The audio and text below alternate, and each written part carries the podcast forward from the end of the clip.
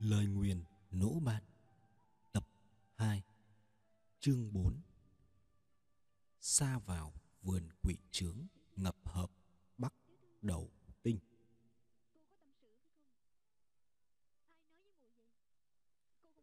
Đối phương có một khảm diện tuyệt diệu, Tên gọi là con đường tấc ngang ngàn dặm, Khá tương tự với đường vòi rồng vờn đá tảng của nhà họ lỗ đều sử dụng bắt đầu thất tinh, nối liền sao nhị đạo. Ở đầu đuôi, tiến hành bố trí theo phương pháp đầu chuyển tinh di. Chỉ cần dùng đến vài dụng cụ đơn giản là đã có thể khiến đối phương không thể thoát thân. Hai nhóm cây bụi, hai khoảnh ngoài vườn, một tảng đá thái hổ, một chậu thả lá sen, một bức tường gai, vừa vặn hợp với số bắt đầu thất tinh, nhưng vị trí sáu ngôi sao của tròm nhị đạo nối liền đầu đuôi nằm ở đâu? Không. Không thể tìm được vị trí của sáu ngôi sao này thì chỉ có thể quanh quẩn giữa khảm diện đến cả rìa khảm cũng không thể tìm ra. Quý vị và các bạn đang nghe bộ truyện Kiếm hiệp phiêu lưu ký lời nguyền nỗ bàn được phát trên kênh Cơm Quê vào mỗi tối. Nếu quý vị và các bạn cảm thấy bộ truyện này hay, đem đến những phút giây thư giãn thì hãy nhấn một like, một đăng ký để ủng hộ cho kênh Cơm Quê. Chúng ta lại cùng nhau đến với bộ truyện Lời Nguyền Nỗ Ban Tập 2 chương 4 hồi 1 Tỳ bà bắn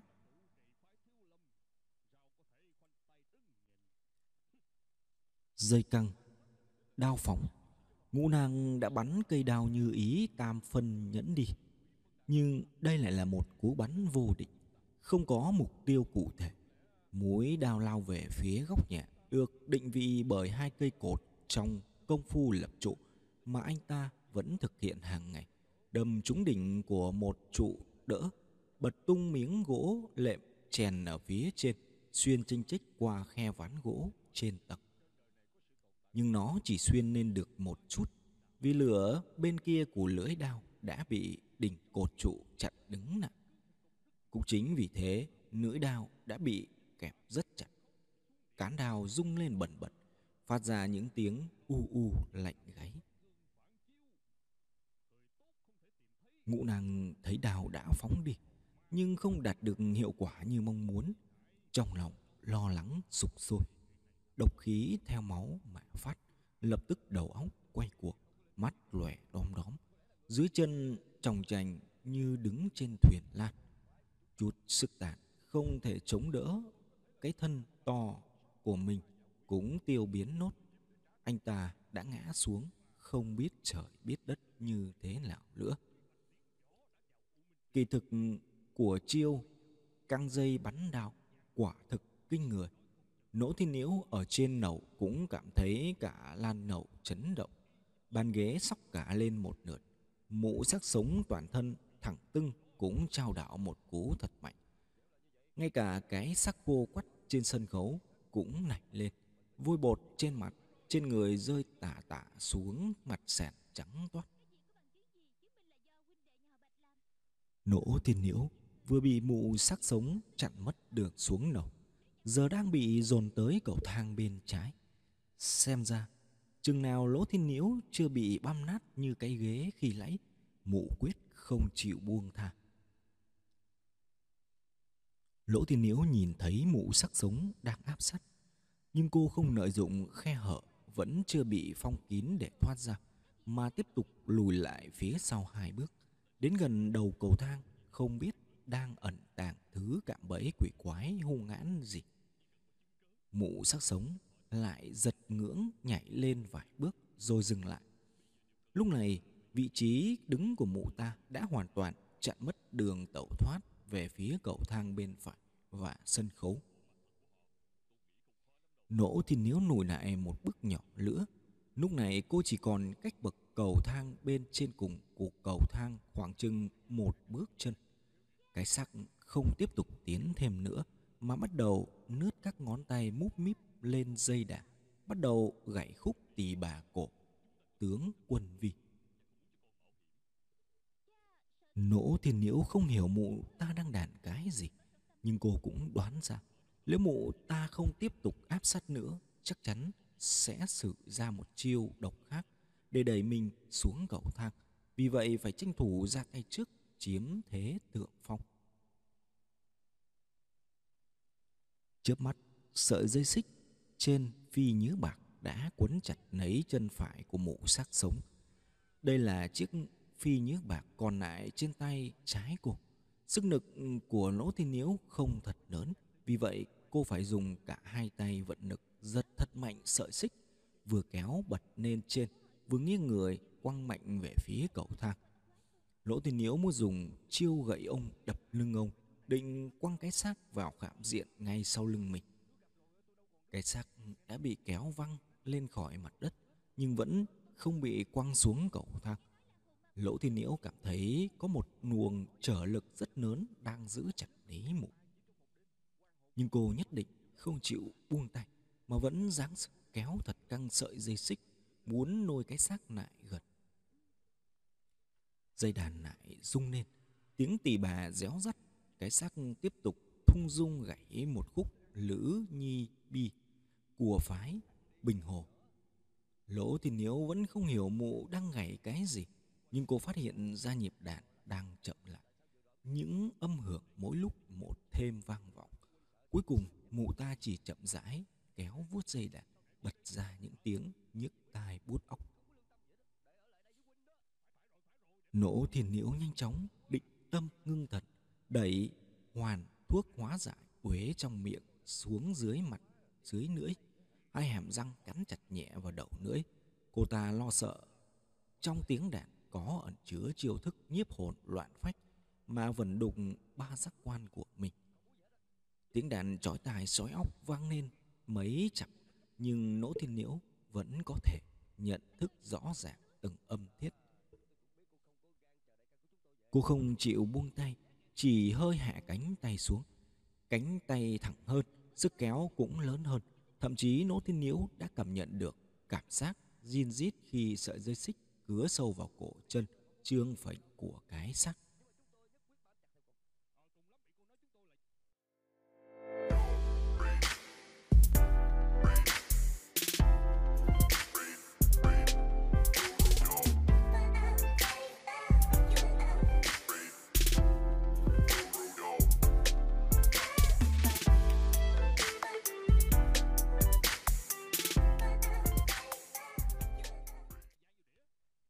đàn càng chậm hơn nữa, tạo thành những âm thanh đơn điệu đứt quãng. Lỗ tin Nhiễu chợt nghe thấy một tiếng ồ khe khẽ. Lỗ tin Nhiễu rất tự tin vào cảm giác của mình. Trên đầu có người sống, vì chắc chắn tiếng kêu khi nãy là do người sống phát ra, nhưng cô lại không hề ngửi thấy mùi của người sống. Lúc này, dây đàn tỳ bà hồi lâu mới bật ra một tiếng Âm thanh đã hoàn toàn vô nghĩa, dường như chỉ là đơn thuần là kéo bật một thứ gì đấy. Là dây đàn, phím đàn, trục đàn hay căn bản không phải là bộ phận nào trên cây đàn mà là một thứ gì đó trên tay. Đàn tỳ bà vốn do người Hồ ở phương Bắc chế tạo ra. Lưu Hy đời Hán trong thích danh thích nhạc khí, có viết. Đàn tỳ bà có xuất xứ từ đất hồ, được đánh trên lưng ngựa, đẩy tay về phía trước gọi là tỳ, kéo tay về phía sau gọi là bà. Lên được đặt tên là đàn tỳ bà. Thích nhạc khí trước tác của ly hy đời hán, nội dung chủ yếu là giải thích ngắn gọn về những sự việc mới lạ hoặc những thứ mới được du nhập từ bên ngoài vào trong thời kỳ đó. Mục phân loại rất nhiều, nhưng số lượng trong mỗi mục lại rất ít. Mục ít nhất chỉ có hai loại. Nội dung sách này thường được những trước tác trích dẫn triều đại nào cũng coi đó là cuốn tạng thư quan phương. Ngày nay, trong các bảo tàng trong và ngoài của Trung Quốc vẫn tìm thấy rất nhiều phiên bản của cuốn sách này.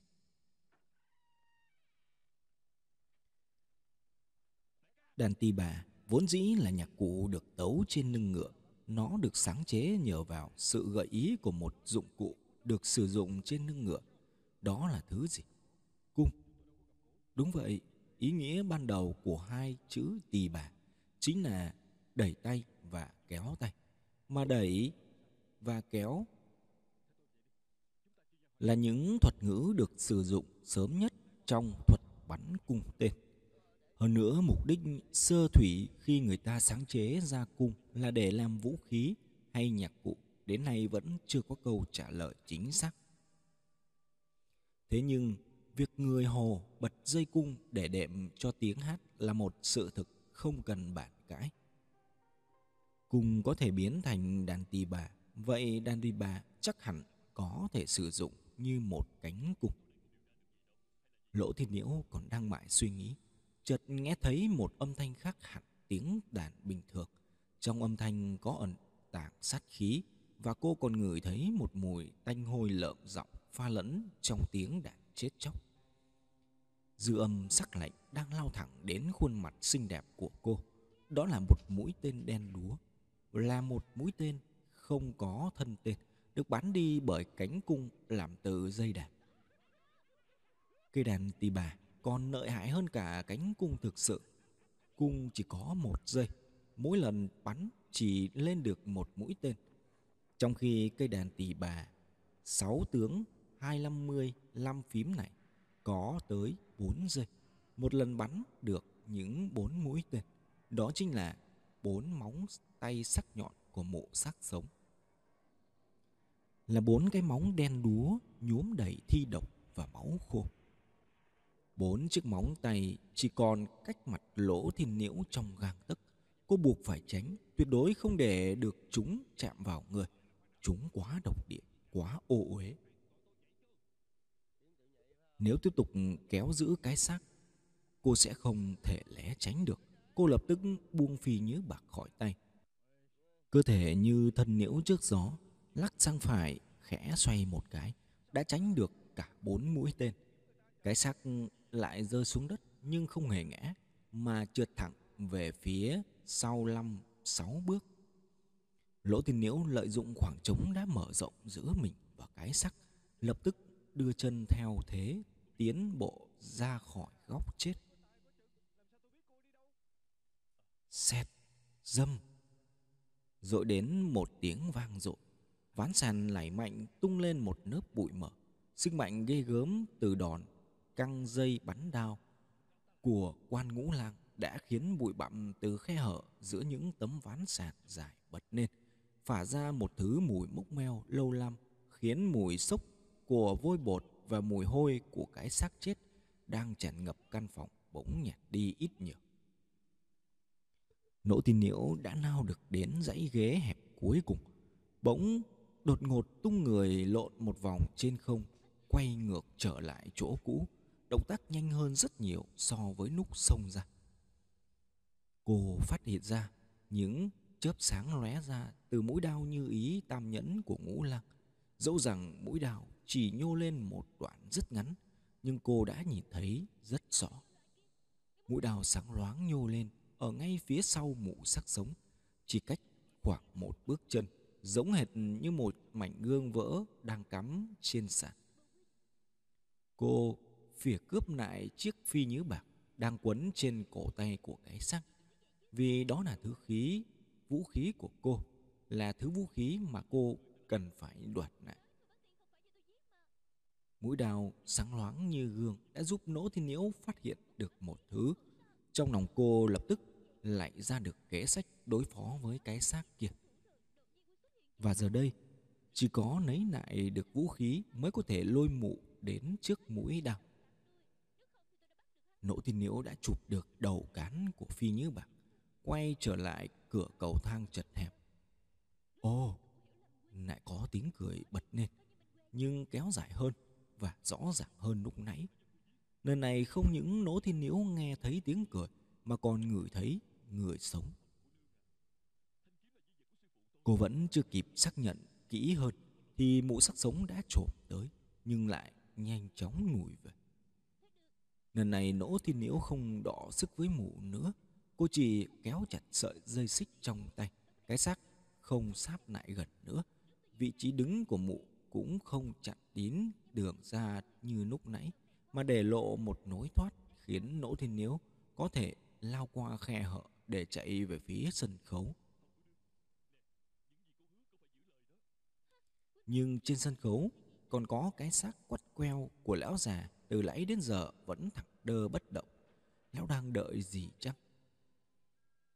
Lỗ Thiên Nhiễu không có nhiều thời gian suy nghĩ. Cô phải tập trung tinh lực để đối phó với mụ sắc sống. Cô tiếp tục giằng mạnh cánh tay, kéo cái sắc đi, trong khi bản chân trượt một bước về phía sân khấu. Mụ sắc sống nhanh chóng vận lực xuống chân để cự lại. Xoạc chân một bước, một sau, ti chặt xuống sàn.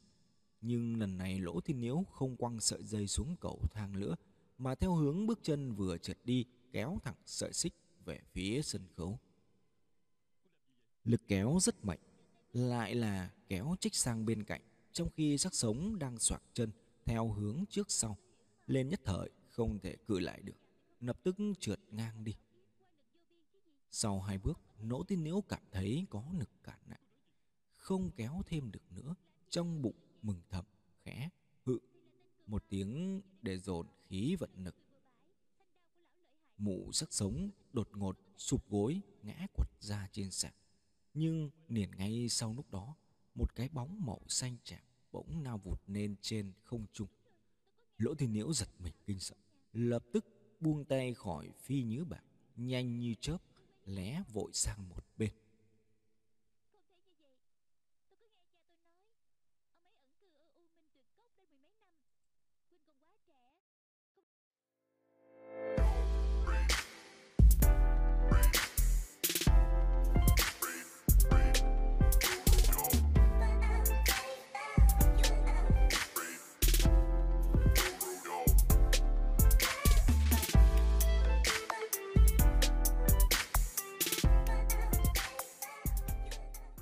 Các bạn đang nghe bộ truyện Kiếm hiệp phiêu lưu ký nơi nguyền nỗ bạt được phát vào mỗi tối trên kênh Cơm Quê.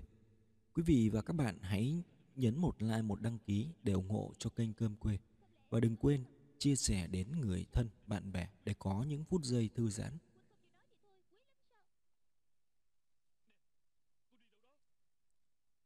Trong tay Lỗ Tịnh Nghĩa đang cầm một cuộn dây sáp vốn được dùng để định lèn móng tìm cát tướng trong công phu định cơ.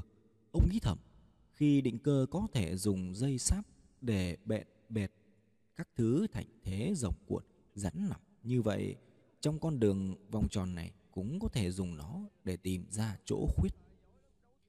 Ông liền buộc đầu dây lên một mắt khô nhô ra của tảng đá thái hồ. Sau đó vừa thả dây vừa tiến lên trong đường hầm tối thăm thẳm. Bước chân của Lỗ Thịnh Nghĩa có phần vấp váp. Đương nhiên, một người thợ sẽ rất khó khăn khi phải đi lại trong lòng hang nham nhở mấy mấp mô đá tối mịt mù. Mặc dù trong hòm gỗ có dụng cụ dùng để chiếu sáng, nhưng ông không dám mang ra sử dụng. Ở trong bóng tối, bản thân đã trở thành con mồi ngon lành của kẻ địch. Liễu lại soi ngọn đèn chẳng khác nào tự kề cổ vào lưỡi đao của đối thủ. Nếu nu này có nỗ ân bên cạnh thì tốt biết mấy, chỉ ít ông ta cũng biết cách lẽm đá dò được. Hay có nỗ thiên nhiễu ở đây lại càng tốt. Con bé có xúc giác vi thượng, chỉ cần đưa tay về phía trước lập tức có thể cảm nhận được các chướng ngại vật. Nhờ bàn tay nhạy cảm có thể nhận ra sự thay đổi của dòng khí lưu chuyển. Sau khi men theo vách hang, Đi được năm bước, Lỗ Tình Nghĩa thắt một nút võng đơn trên sợi dây cáp. Đi thêm năm bước nữa, ông lại thắt thêm một nút nhấc bình rượu đơn, trồng lên một mỏm đá nhô ra. Đi thêm vài bước, ông lại tiếp tục thắt một nút kết buộc ngựa. Lỗ Tình Nghĩa biết không dưới một trăm loại nút thắt. Ông vốn là người cẩn trọng. Đây là kỹ năng cần thiết của một người thợ mộc. Ông đã từng căn cứ vào công dụng và phương pháp thắt nút của từng nút thắt để sắp xếp thứ tự và đánh số cho chúng. Giờ đây, ông đã thắt được 13 nút, có nghĩa là ông đã đi được chừng 60 bước. Đúng lúc đó, ông sờ thấy mắt đá buộc sợi đầu, sợi dây khi nãy. Cũng có nghĩa ông đã đi được một vòng. Ông lại tiếp tục tiến về phía trước như vậy, cứ đi hai bước lại thắt một nút. Như vậy, cứ bước 10 bước thì thắt của ông lần thứ hai lại trùng với nút thắt của lần thứ nhất. Khi ông thắt đến nút thứ 20, lại thắt thêm một nút chồng nữa.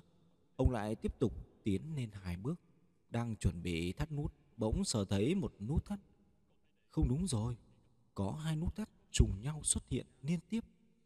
Chứng tỏ ông đã đi vào một đường vòng nhỏ và bắt đầu vòng theo vòng tròn thứ hai. Ông định thần lại một chút, sau đó lần theo vòng tròn nhỏ lại, cứ mỗi bước lại thắt một nút rất nhanh. Chỉ sau mười mấy bước, ông lại tiếp tục thắt hai nút chồng. Đã đến gần vòng tròn thực rồi. Chưa biết chừng ông đã bước vào vòng tròn thực cũng nên. Nhưng ông không để sự phấn khởi làm đầu óc mụ mị. Ông vẫn giữ được trạng thái cảnh giác cao độ, không bỏ qua một động tĩnh nhỏ xung quanh. Bỗng xa xa vọng lại một tiếng cọt kẹt rất khẽ, có lẽ là tiếng xoay của trụ cửa. Nỗ tình nghĩa nhìn về phía phát ra âm thanh, không thấy một tia sáng nào phát ra. Vậy chắc chắn đây không phải là cánh cửa của con được. Vậy đó có thể là cửa gì? Chẳng lẽ là cánh cửa địa ngục đang chìm trong bóng tối? Cánh cửa vừa phát ra tiếng động, chỉ có thể là cánh cửa của mật thất nối liền với con đường. Nhưng cánh cửa này cũng chẳng khác mấy so với cửa địa ngục. Cánh cửa phát ra tiếng động, chứng tỏ bên trong mật thất đã có người. Là ai? Không biết. Nhưng chỉ cần là người của đối phương tiếp tục khởi động công cụ thổi gió, chắc chắn Nỗ Tình Nghĩa sẽ lại một lần nữa rơi vào địa ngục trần gian, sống không bằng chết. Ý thức được điều đó, động tác của Lỗ Tình Nghĩa càng thêm chóng vánh. Ông nhanh chóng đi hết vòng tròn nhỏ. Bây giờ, ông liên tục sở thấy những nút thắt giống nhau. Ông biết mình đã đi vào con đường thực. Trong một khảm diện như thế này, chỉ cần tìm đúng con đường thực sẽ tìm đến được điểm bắt đầu hoặc điểm kết thúc của khảm diện. Ở gần chỗ này, chắc hẳn sẽ tìm thấy nối ra hoặc chỗ khuyết để tẩu thoát. Nhưng để tìm được cần có thời gian, đặc biệt là trong một không gian tối tăm như thế này. Vẫn chưa thấy gió nổi lên từ gian mật thất. Không có gió, bố cục lung linh bách khiếu tinh xảo tuyệt luân cũng không phát ra âm thanh. Nút tạc quỷ hào cũng chưa phát động. Điều này đã mang lại cơ hội cho lỗ Tịnh Nghĩa. Lỗ Tịnh Nghĩa rút từ trong hòm ra một cây chùy gỗ. Đây là một cây chùy rỗng ruột, gọi là chùy hồi âm, là dụng cụ dùng để phán đoán và kết cấu địa tầng và độ cứng của đất đá trong công cụ công phu. Cao thủ về môn khảm tử cũng có thể dùng cây chùy lạy để tìm ra cửa khảm hoặc lỗ khuyết bí mật. Cây chùy gõ vào vách đá, vọng ra thứ âm thanh, hệt như tiếng gõ mõ trong chuột văng vẳng trong con đường xoáy tròn tối tăm. Nghe dần dần âm mưu như câu thần chú đuổi hồn bằng tiếng phạn. Một hồi lâu sau, Lỗ Tình Nghĩa vẫn chưa tìm ra được cửa khảm hay chỗ khuyết. Ông rất thất vọng, bắt đầu cảm thấy sốt ruột, chán dịt đầy mồ hôi. Đột nhiên, một tiếng vang lớn rội lại trong con đường xoáy ốc. Đó là tiếng ván gỗ vỡ lát được khuếch đại dưới tác dụng của lung linh bách khiếu. Lỗ Thịnh Nhiễu tim nhảy lên đến cổ, máu sộc lên não, suýt nữa thì ngất xỉu. May mà có một tiếng duy nhất cũng không kéo dài. Nếu không mọi cố gắng nãy giờ của Lỗ tình Nghĩa sẽ trở thành công cốc. Lỗ Tình Nghĩa khó khăn lắm mới lấy lại được bình tĩnh sau cơn kinh sợ. Lại giật bắn mình khi phát hiện ra một bóng đen đứng nù lù ngay trước mặt. Chỉ thấy thân người thẳng đứng, cứng đơ đơ, không nhìn rõ mặt, cảm tưởng như quỷ vô thường từ âm phủ hiện lên đòi mạng. Bóng đen cứ im lìm trước mặt Lỗ Thịnh Nghĩa một hồi lâu. Lỗ Thịnh Nghĩa cũng ngồi yên trên đất, cả hai đều không hề cử động. Cuối cùng Lỗ Thịnh Nghĩa không chịu đựng nổi cảm giác đối đầu câm nặng. Đột ngột đứng vụt dậy, móc ra một đám bùi nhủi, vung mạnh một cái, bùng cháy thành một mồi lửa nhỏ. Mồi lửa bập bùng chỉ kịp hắt ra chút ánh sáng ít ỏi, nhưng đã đủ thấy khuôn mặt trắng bệch và một đôi mắt vô thật. Là một con người. Một con người đã bị tặc quỷ hạo cướp mất hồn phách. Một con người đã mất hết ý thức. Một con người sống đã chết trơ trơ như một khúc cây. À, là ông ư?